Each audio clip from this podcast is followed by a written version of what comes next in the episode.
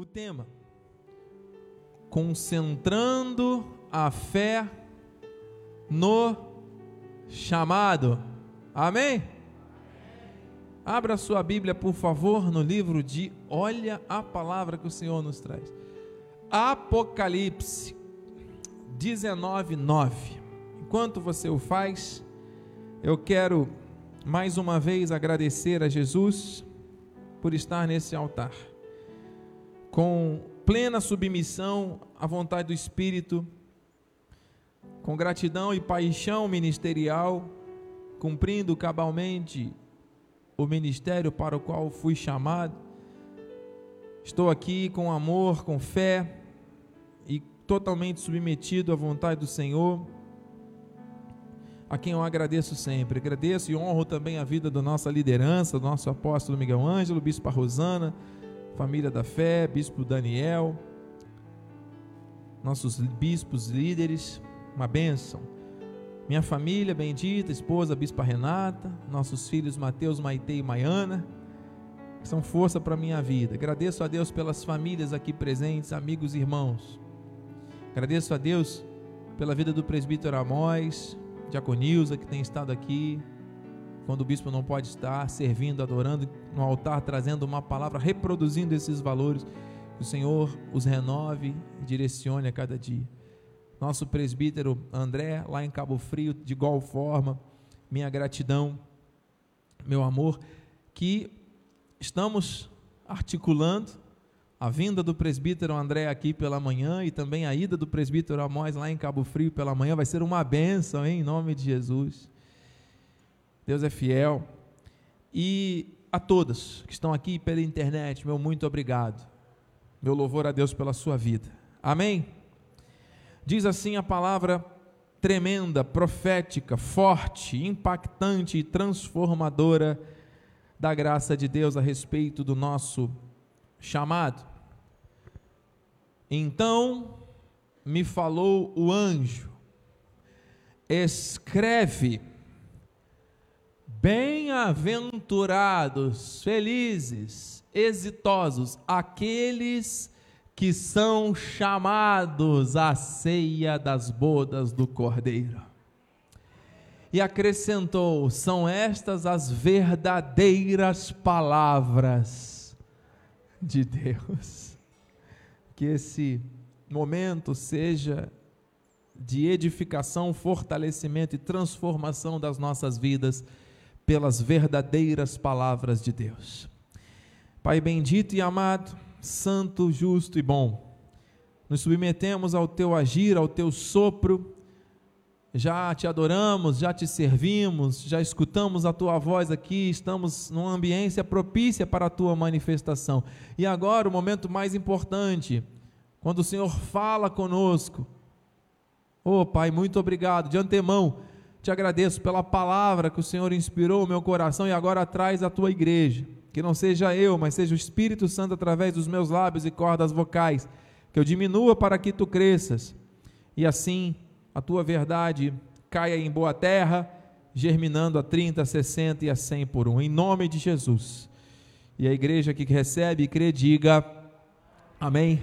Assim seja, amém. Aleluia. Amados, é com temor e tremor que eu venho aqui esta manhã trazer algo da parte de Deus à sua vida e a tantas outras pessoas que pela internet se alimentam deste maná que vem dos céus, da palavra da graça de Deus que flui deste altar. O texto diz que bem-aventurados aqueles que são chamados. Nós temos que compreender que o Senhor, de maneira perfeita, soberana e fiel, Ele chama os seus filhos. E esta ação de Deus é fruto de um agir perfeito e poderoso. O chamado é uma expressão poderosa da soberania de Deus sobre os seus filhos e filhas. Essas são, disse Apocalipse aqui, e vamos reforçar essa imagem, as verdadeiras, são estas as verdadeiras palavras de Deus. E o que é verdadeiro é para ser recebido, crido e praticado. O que não é verdadeiro é falso, é para ser rejeitado. Tudo que for diferente das verdadeiras palavras de Deus tem que ser rechaçado por mim e por você. Amém? Fomos chamados a quê? A ceia das bodas do Cordeiro. O que são bodas? O que são bodas, igreja? É uma festa de casamento. Tanto que nós celebramos as bodas matrimoniais todos os anos, celebrando não é? o aniversário do casamento. Nós fazemos isso, não é? Então, bodas são casamentos. É um casamento. E aqui ele está dizendo: bodas do cordeiro. Quem é o cordeiro perfeito? Jesus. Ué, Jesus, mas não, Jesus não se casou. Há quem diga aí que Jesus era perfeito e foi talvez é, é, é, a pessoa mais feliz que passou por essa terra porque não se casou. Acredita que existe um, uma fala dessa aí na internet? Jesus não se casou, por isso que ele era tão feliz. Mas pô, também morreu com 33 anos e meio. Né? Muitos ainda nem se casaram com essa idade. Não deu tempo. Amados, Jesus não veio para contrair matrimônio com mulher, para gerar um filho biológico, ou dois ou três. Jesus veio para se casar com a noiva, que é a sua própria igreja, para gerar filhos e filhas na face da terra pelas gerações. E nós fomos chamados à ceia das suas bodas. Nós somos a igreja, nós temos, nós somos, temos parte desta, deste casamento. Nós somos a própria noiva. E ele o noivo. Amém? E a Bíblia diz que nós somos bem-aventurados. E isso é a verdade. Então nós temos que entender aquilo que Paulo diz em Romanos 9, 23 e 24 diz assim: a fim de que também desse a conhecer as riquezas da sua glória, em vasos de misericórdia, que para a glória preparou de antemão, os quais, diga, vamos ler juntos? Os quais somos nós. Vamos ler juntos a quem também chamou, não só dentre os judeus, mas também dentre os gentios. Volte aqui, volte. você precisa entender, nós precisamos entender o que Deus está falando, são as verdadeiras palavras. Deus quer, quis dar o propósito, Ele quis dar a conhecer a riqueza da Sua glória através de nós, que somos vasos de misericórdia. Se não fossem as misericórdias do Senhor, a fidelidade pactual de Deus, nós já teríamos sido consumidos. E o auge do amor e do favor do Senhor foi o seu sacrifício na cruz em nosso favor. Por quê? Ele já havia preparado a nossa vida de antemão para essa glória. Porque senão fica parecendo que nós é que pedimos a Deus para Ele nos chamar. Nós tivemos uma experiência essa semana, o Senhor me traz à memória. Nós somos em cinco, e a nossa filha do meio, Maitê, ela, apesar de já estar num formato presencial, na escola, já voltaram às atividades presenciais na escola dela, ela não tem ainda um grupo de amiguinhos e amiguinhas para conviver, não é? E eu percebo que muitas vezes o irmão está conectado com as suas responsabilidades, já de uma idade um pouco mais avançada, de pré-adolescência. A irmã menor já está brincando, ainda está brincando com outras coisas, com outros coleguinhas até do próprio local onde nós moramos. E a Maite muitas vezes está ali desconectada, entediada. E eu entendo isso. E como o pai quer sempre o melhor para o filho, acendeu uma lâmpada na minha cabeça. Eu tenho alunos e alunas de outras turmas. Tem uma turma que é próxima à idade da Maitê. E eu ouvi as aluninhas conversando, falando: olha, a gente vai no shopping e tal. Falei: opa, está aí uma oportunidade para levar a Maitê, apresentar e quem sabe criar ali, porque são alunas que eu já convivo, já conheço. Seria bom. E assim foi. Levamos a Maitê, e acabou que a família toda foi, né? Ela conheceu o grupinho das amigas lá, mas num primeiro momento ela não se sentiu à vontade. Eram pessoas diferentes do convívio dela, né? Que já convivem há muitos anos. Então ela está se aproximando aos poucos. Mas qual foi o nosso resultado depois disso? Uma das mães que fez contato com a minha esposa, minha esposa ficou ali junto, convivendo naquele período, conversando, trocaram o telefone. E qual foi a mensagem da minha esposa para ela? Também meu desejo. Olha, de uma próxima vez que vocês forem se encontrar, seja no shopping, ou seja aqui ou acolá, para algum lazer externo, chame a Maitê também. Nós fizemos esse pedido a ela, para que ela vá aos pouquinhos se soltando, porque nós sabemos que isso vai fazer bem para ela. Entendemos? Isso aconteceu conosco essa semana. Eu estou trazendo essa alegoria por quê?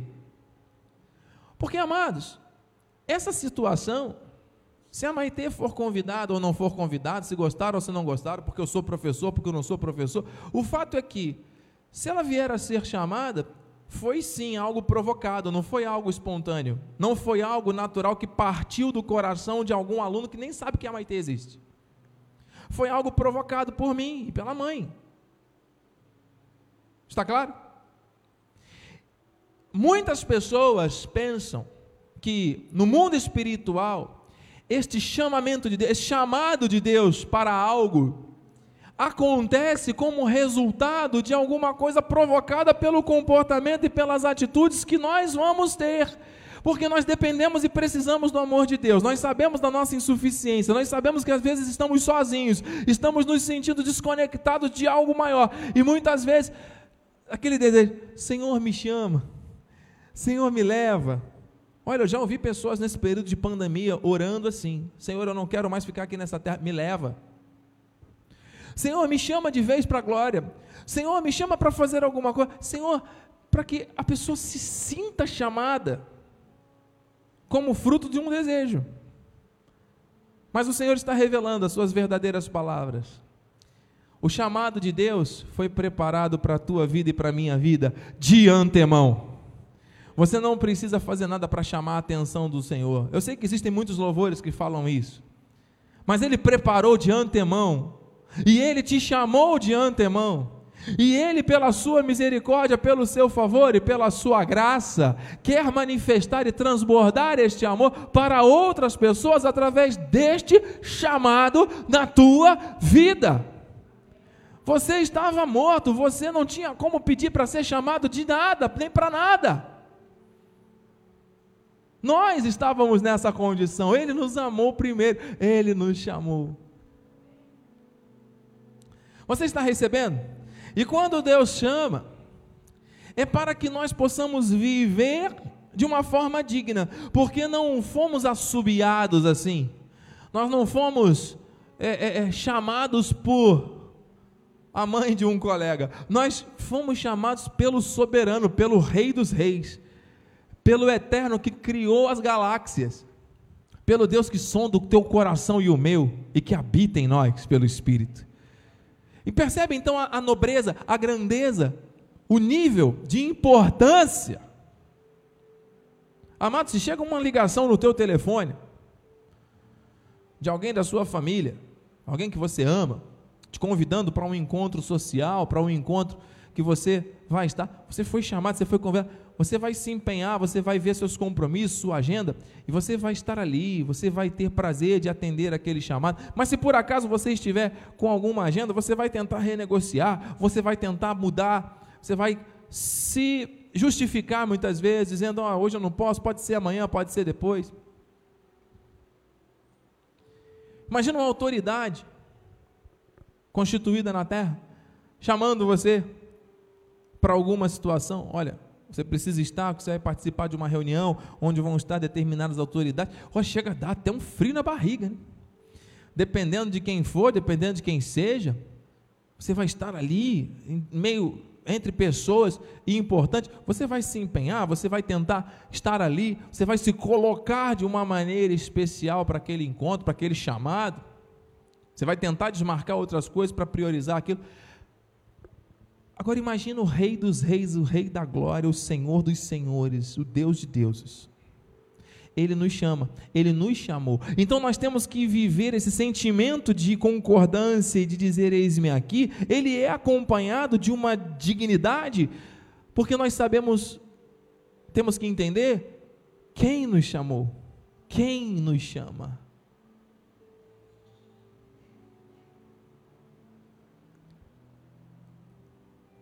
Tessalonicenses, 1 Tessalonicenses, exortamos, consolamos e admoestamos para viverdes por modo digno de Deus, que vos chama para o seu reino e glória. Não estou falando aqui de culturas, usos, costumes, aparências externas. Não, é a dignidade de uma vida, de uma entrega total a um chamado. Deus quer o teu coração, mas não quer ele dividido. Mas não quer ele partido entre os problemas desse tempo e aquilo que a palavra diz. Ânimo dobre, inconstante em seus caminhos, como o bispo Bruno pregou aqui no aniversário da igreja. Amado, isso da, do original é esquizofrenia espiritual. Ora crê, ora duvida, ora ama, ora odeia, ora agradece, ora murmura. Que história é essa?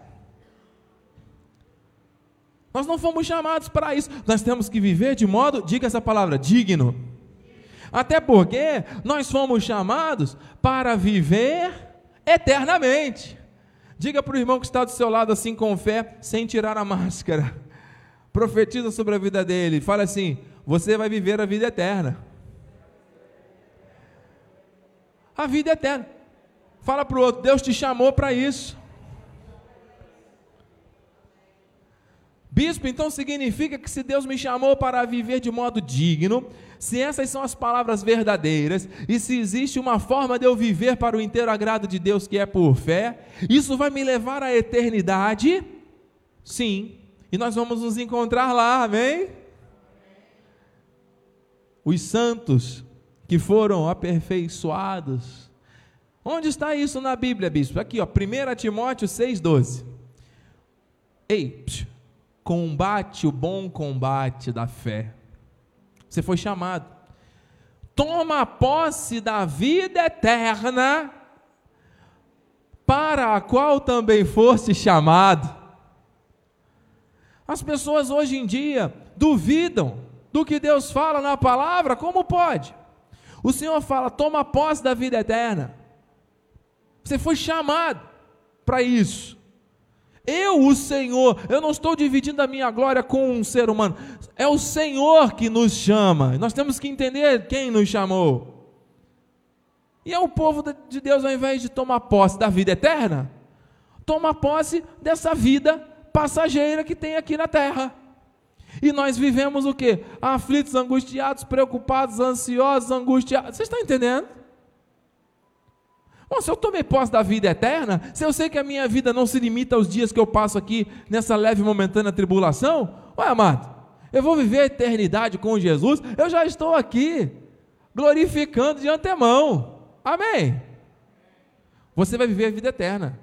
Ei, ainda que morra, viverá. João 11, 25. Ainda que morra no corpo, viverá no espírito para sempre. Isso te traz segurança? Isso te traz paz? E por que, que tem tanta gente aí fora duvidando? achando que a salvação se perde, que depende da pessoa pedir a Deus para chamá-la. Eu vou fazer um pouco de coisa aqui para chamar a atenção de Deus. E aí, quando eu faço as obras aqui, eu faço meus sacrifícios aqui, eu faço as coisas, aí Deus lembra que eu existo, aí Ele vai e me chama. Aí eu vou e fico perto dele. Até que o diabo vem, coloca uma tentação, e aí eu vou, ouço o chamado do diabo, e aí eu sigo o chamado do diabo, e daqui a pouco o chamado de Deus já não faz mais sentido para mim. As pessoas estão vivendo assim, cocheando entre dois pensamentos. Você acha que foi para isso que Deus te chamou? Não.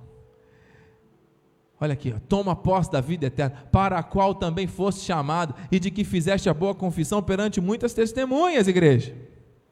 Então, agora aqui é forte, hein? Vamos mergulhar fundo no conhecimento do chamado. Hein? Como é que funciona isso, bispo, na prática? Deus chama todo mundo? Nós vamos agora entrar em, em, em detalhes, como diz o nosso apóstolo, que são situações instigantes e intrigantes, que para muitos não faz sentido. Por quê? Porque buscam através da lógica humana explicar o que não se explica com lógica, é por fé. Você já viu textos aqui com contexto exaltando a soberania de Deus até esse momento, amém? E por que cargas d'água?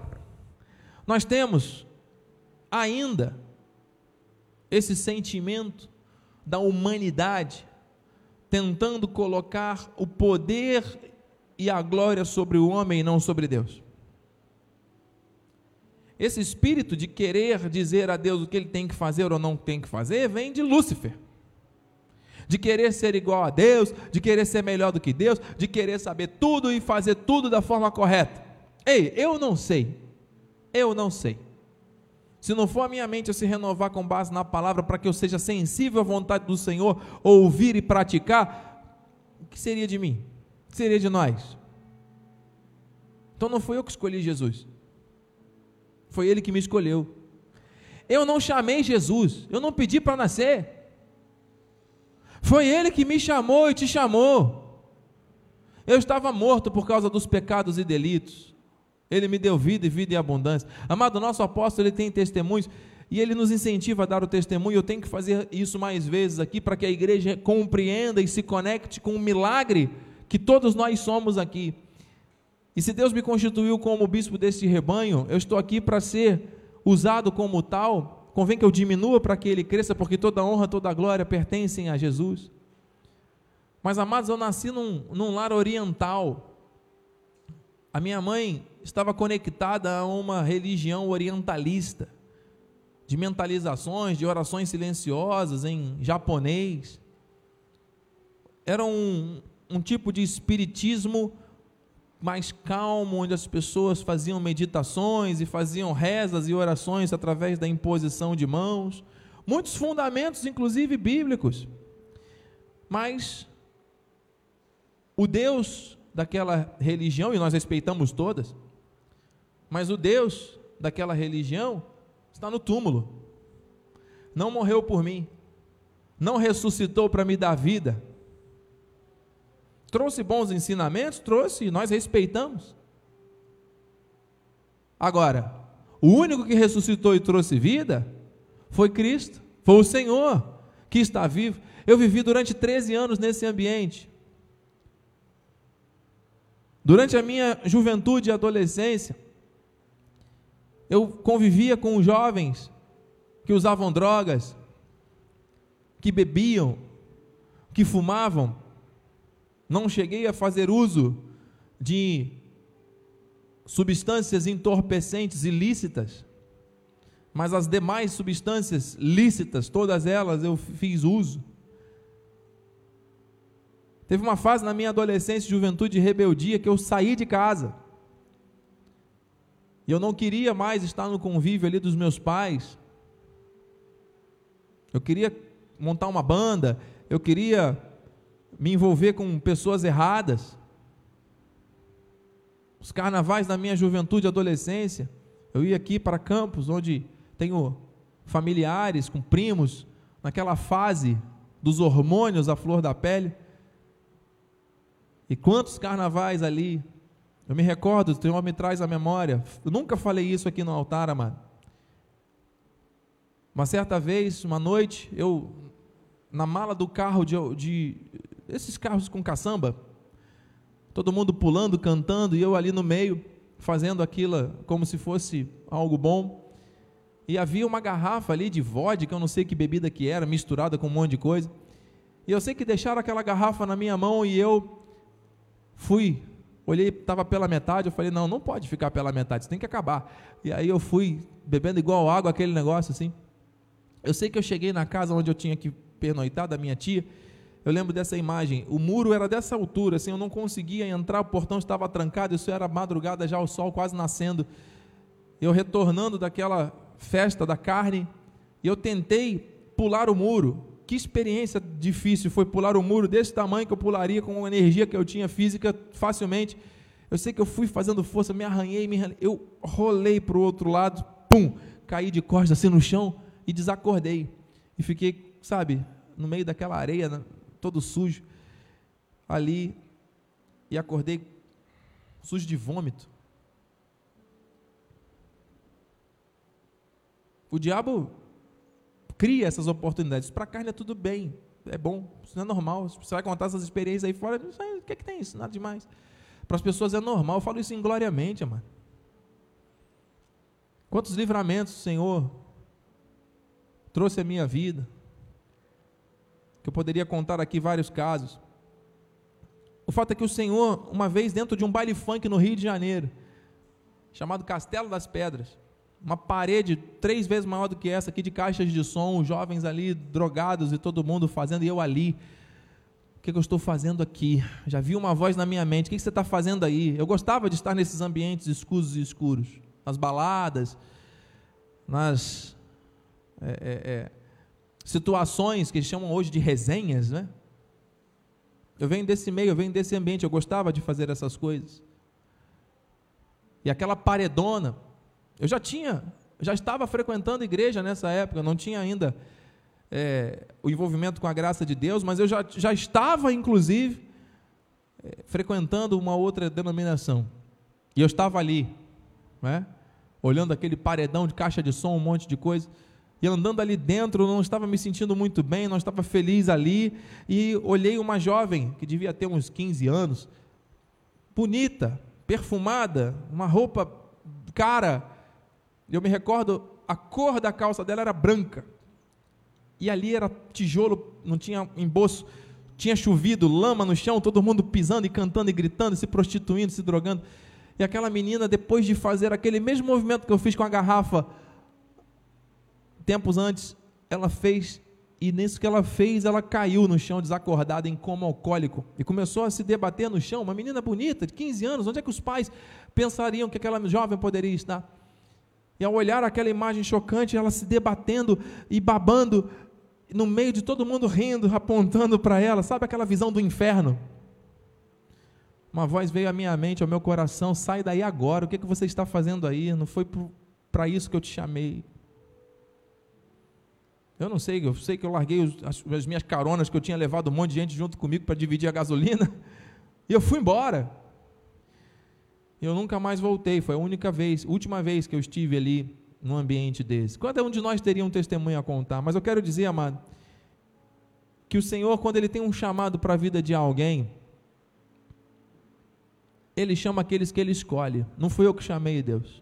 Foi Ele que me chamou porque já vi uma palavra profética sobre a minha vida.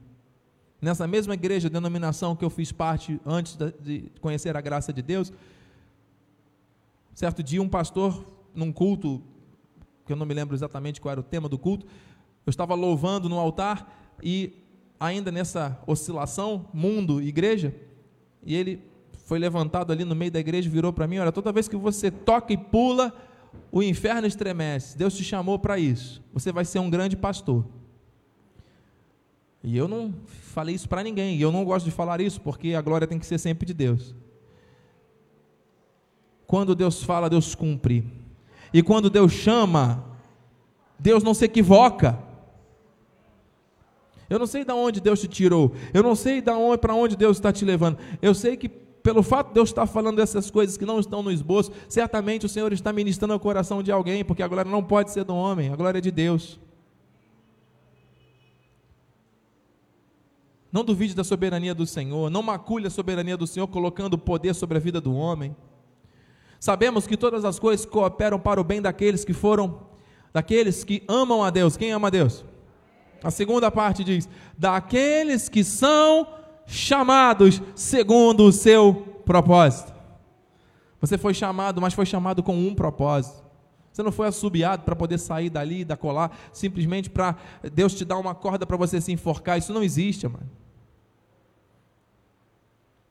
Ele tem um propósito na minha vida, ele tem um propósito na tua vida. Versículo 30. Aqui está, amado, a revelação. Preto no branco. Quem tem ouvidos para ouvir, ouça as verdadeiras palavras de Deus. As verdadeiras palavras de Deus. E aos que predestinou, a esses também chamou. E aos que chamou a esses também justificou, e aos que justificou a esses também glorificou. Um dos textos mais lindos que reflete a soberania de Deus e que o sistema religioso muitas vezes duvida, questiona e problematiza uma coisa que está aqui clara. Ele predestinou, foi de antemão que ele preparou tudo. Por que, que eu não morri lá nas bebidas, lá no, no, no meio das drogas, no meio daqueles ambientes que eu estava lá? Por que, que eu não me envolvi com outras pessoas erradas e acabei seguindo por um caminho, criei a minha banda lá de rock e segui o meu caminho de perdição? Porque Deus tinha um propósito para a minha vida. E o que, que eu fiz para merecer, para pedir, para mudar aquilo que eu estava vivendo? Nada. Foi Deus que fez manifestando os seus sinais, porque Ele havia me chamado com um propósito. Assim foi na tua vida. Assim é na vida daqueles que ainda não estão aqui. Ou talvez na vida de alguém que está pela internet, mas que ainda não se conscientizou desse chamado e não tem vivido de forma digna, com base naquilo que Deus chamou. O que passou, passou. Deus não imputa mais pecados, amado. Por isso que nós não ficamos aqui o tempo todo remoendo, nem falando de coisas que vivíamos no passado, mas é tudo para edificação, é tudo para a glória do Senhor. Deus me livrou da morte, Deus te livrou da morte, tudo para a glória dele. Aleluia, louve ao Senhor, mano. Sabe por quê? Aleluia. Porque ele já havia te escolhido, ele já havia pensado em você, ele já havia te predestinado. Vamos mergulhar fundo nesse conhecimento, amados. Predestinou, um dos termos que identifica esta expressão na Bíblia do original, priorizó, predeterminar, marcar de antemão. Se está na Bíblia, eu creio. E a esses que ele predeterminou, que ele marcou de antemão, ele chamou. Caleó, ouça, convocado, nomeado. Glória a Deus. Ele continua, justificou de Caió, tornar justo, defender a causa, pleitear a retidão, a inocência, absolver, ser considerado justo e inocente. Olha que processo lindo. Glorificou, doxazó, honrar, conferir glória, magnificar. Você poderia fazer isso, alguma dessas coisas por você mesmo? Será que o ser humano é dotado dessa capacidade? Através das suas escolhas, da sua moral, do seu, da sua capacidade de raciocínio. Amado, nós não temos nada se do céu não nos for dado. E a coisa mais preciosa que nós temos é esse chamado, porque os nossos nomes estão arrolados nos céus. Isso aqui é o sentido da vida cristã, amado. Aos que predestinou, somos nós. Então vamos de novo, ó. Predestinou. O que, que é isso mesmo, bispo? Predeterminou, marcou de antemão. Aos que ele marcou de antemão, ele chamou. Então ele chama quem ele escolhe. Ele primeiro escolhe para chamar. Está aqui. Caleó convocou. Ele já havia predeterminado. E aí ele chama, ele nomeia, ele convoca. E a esses que foram convocados, ele justifica obra perfeita da cruz que já se manifestou, tornou justo. Ele nos justificou dos pecados, amém? E a igreja muitas vezes na terra está buscando ser justificado por meio das suas obras, por meio do seu sacrifício para poder entrar no reino. Não vai entrar no reino, sabe por quê? Porque foi Deus que te colocou no reino. Não é o homem que entra no reino, porque me chama quando for ter um novo encontro, liga para mim para ver se eu posso ir. Não!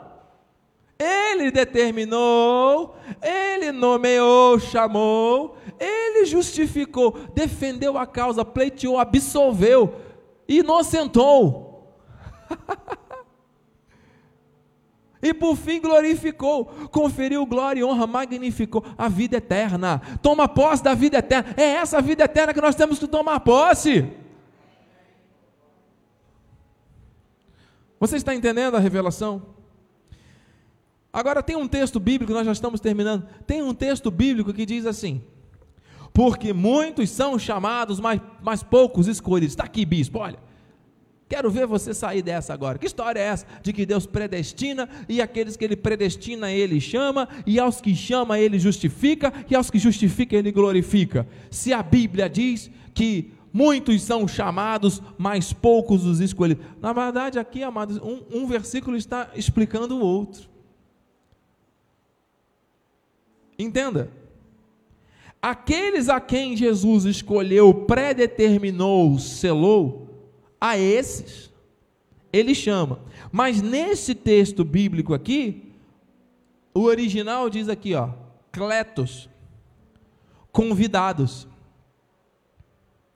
É por isso que o sistema muitas vezes ensina as pessoas a dizer: aceita Jesus. Aceita Jesus porque Ele está batendo na porta do teu coração. Não, entenda, para você aceitar, significa que você tem o direito de não aceitar. Quando esse texto foi escrito em Apocalipse, ele foi para uma igreja. Ele não estava falando de incrédulos. Ele estava falando já para pessoas que já haviam sido predeterminadas por Deus e que já haviam sido chamadas por Deus. Quando ele bate no coração, ele está falando de intimidade, ele não está falando de salvação. Ele não está dando o direito de escolha para o homem, porque não existe livre-arbítrio na Bíblia. Me mostra onde está na Bíblia livre-arbítrio. Existe desejo de você fazer o bem ou o mal, porque a nossa carne não se converte. Existe desejo de comer macarrão ou arroz e feijão. Agora, para salvação, para dizer que é ovelha, não fostes vós que escolhestes a mim, se eu que escolhi a vós outros, para que vades desfruto e vosso fruto permaneça. Então muitos foram convidados, muitos foram convidados e escolhidos, está aqui, eleitos, eclectos, daqueles escolhidos por Deus para prestação de serviço especial a Ele. Aleluia. Então significa que a palavra está sendo pregada ao mundo, e de pregar o evangelho a toda criatura. Todos crerão? Responda. Por, com fé. Todos crerão? Então nós vamos deixar de pregar por causa disso? Não. Quem vai crer?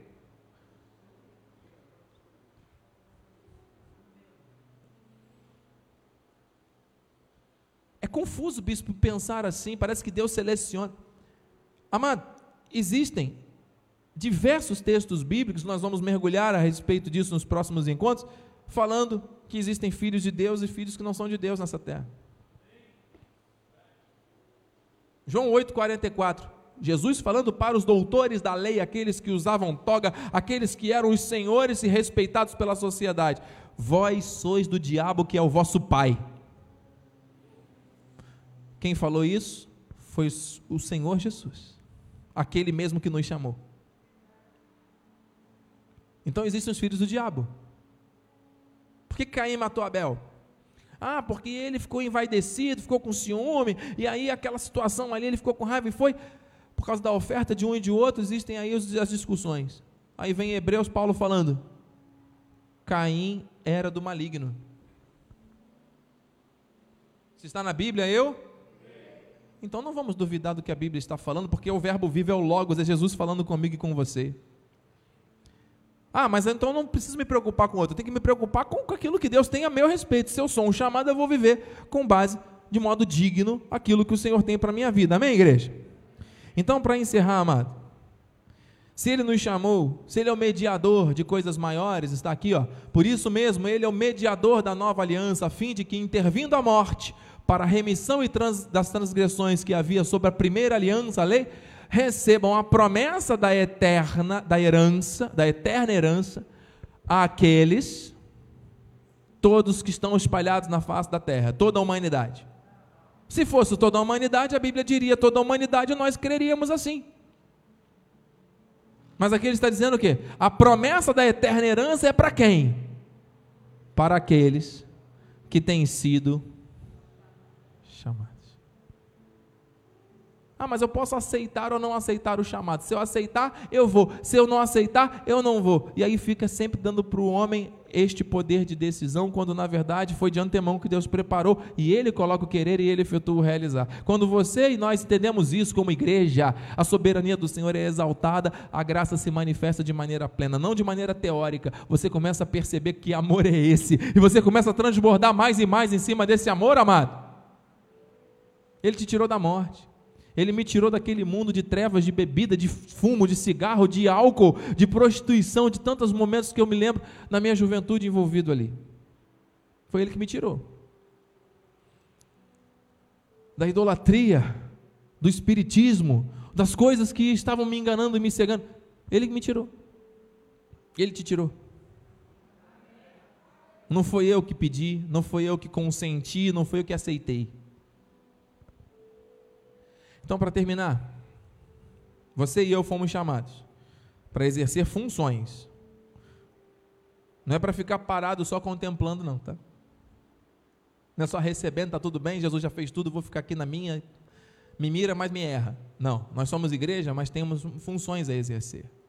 Então, só para encerrar, amados, está aqui Isaías 61, 6. Mas vós sereis chamados sacerdotes do Senhor Vira para alguém do teu lado aí e fala assim: Você é um sacerdote do Senhor. Você que está em casa, você é um sacerdote, uma sacerdotisa do Senhor. E vos chamarão ministros de nosso Deus. Fala, você é ministro de Deus. Diga, você é ministro, ministra de Deus. Um ministro não é nomeado para exercer a função de ministro nos países? Você foi nomeado, você foi chamado para ser um ministro de Deus nessa terra.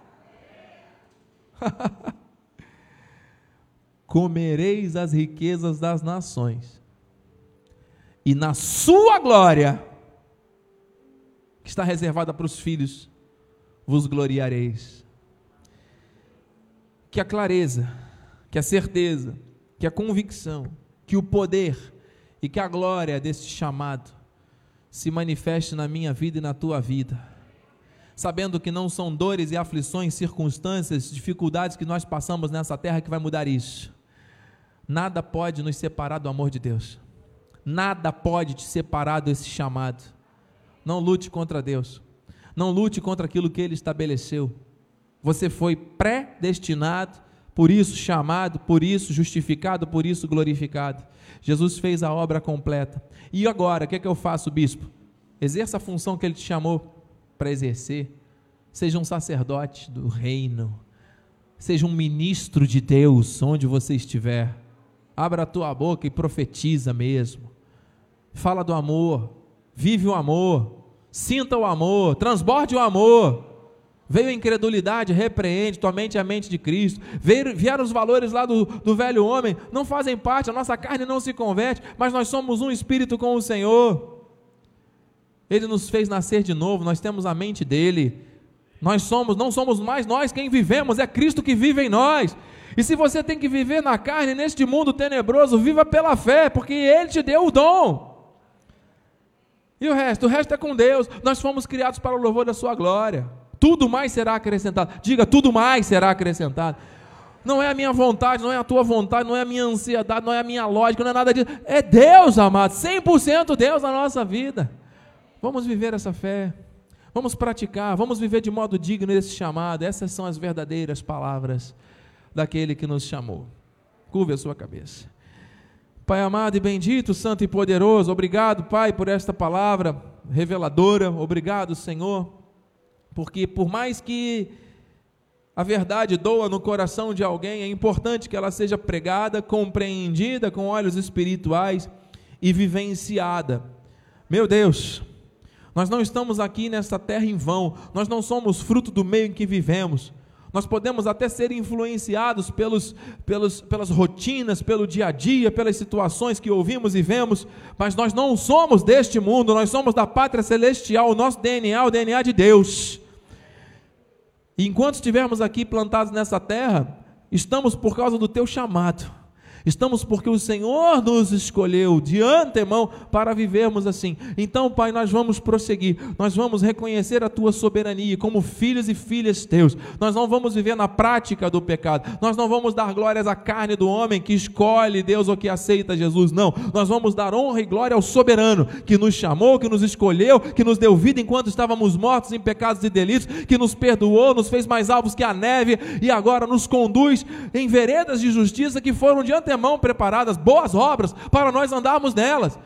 Não com uma esquizofrenia espiritual, com oscilando entre dois pensamentos, ânimo dobre, mas olhando firmemente para o autor, para o consumador da nossa fé, Jesus, que nos chamou. Aleluia! Nós sabemos quem nos chamou. Nós estamos aqui comissionados por um Deus que nos chamou, um Deus que é eterno. Nós não chegamos aqui porque foi alguém que convidou para um evento social. Não, nós estamos aqui porque Ele, o Senhor, nos chamou. Se Ele não tivesse chamado, nós não estaríamos aqui. Obrigado, meu Deus. Obrigado Obrigado pela tua vontade, obrigado pela tua soberania, pela tua glória, pela tua revelação em graça para as nossas vidas nesta manhã gloriosa. Assim oramos, assim te agradecemos em nome de Jesus, para a glória de Deus sempre, Senhor. E a igreja que crê e recebe diz: Amém. Assim seja, assim disse o Senhor. Aplauda com força aquele que te chamou, mano.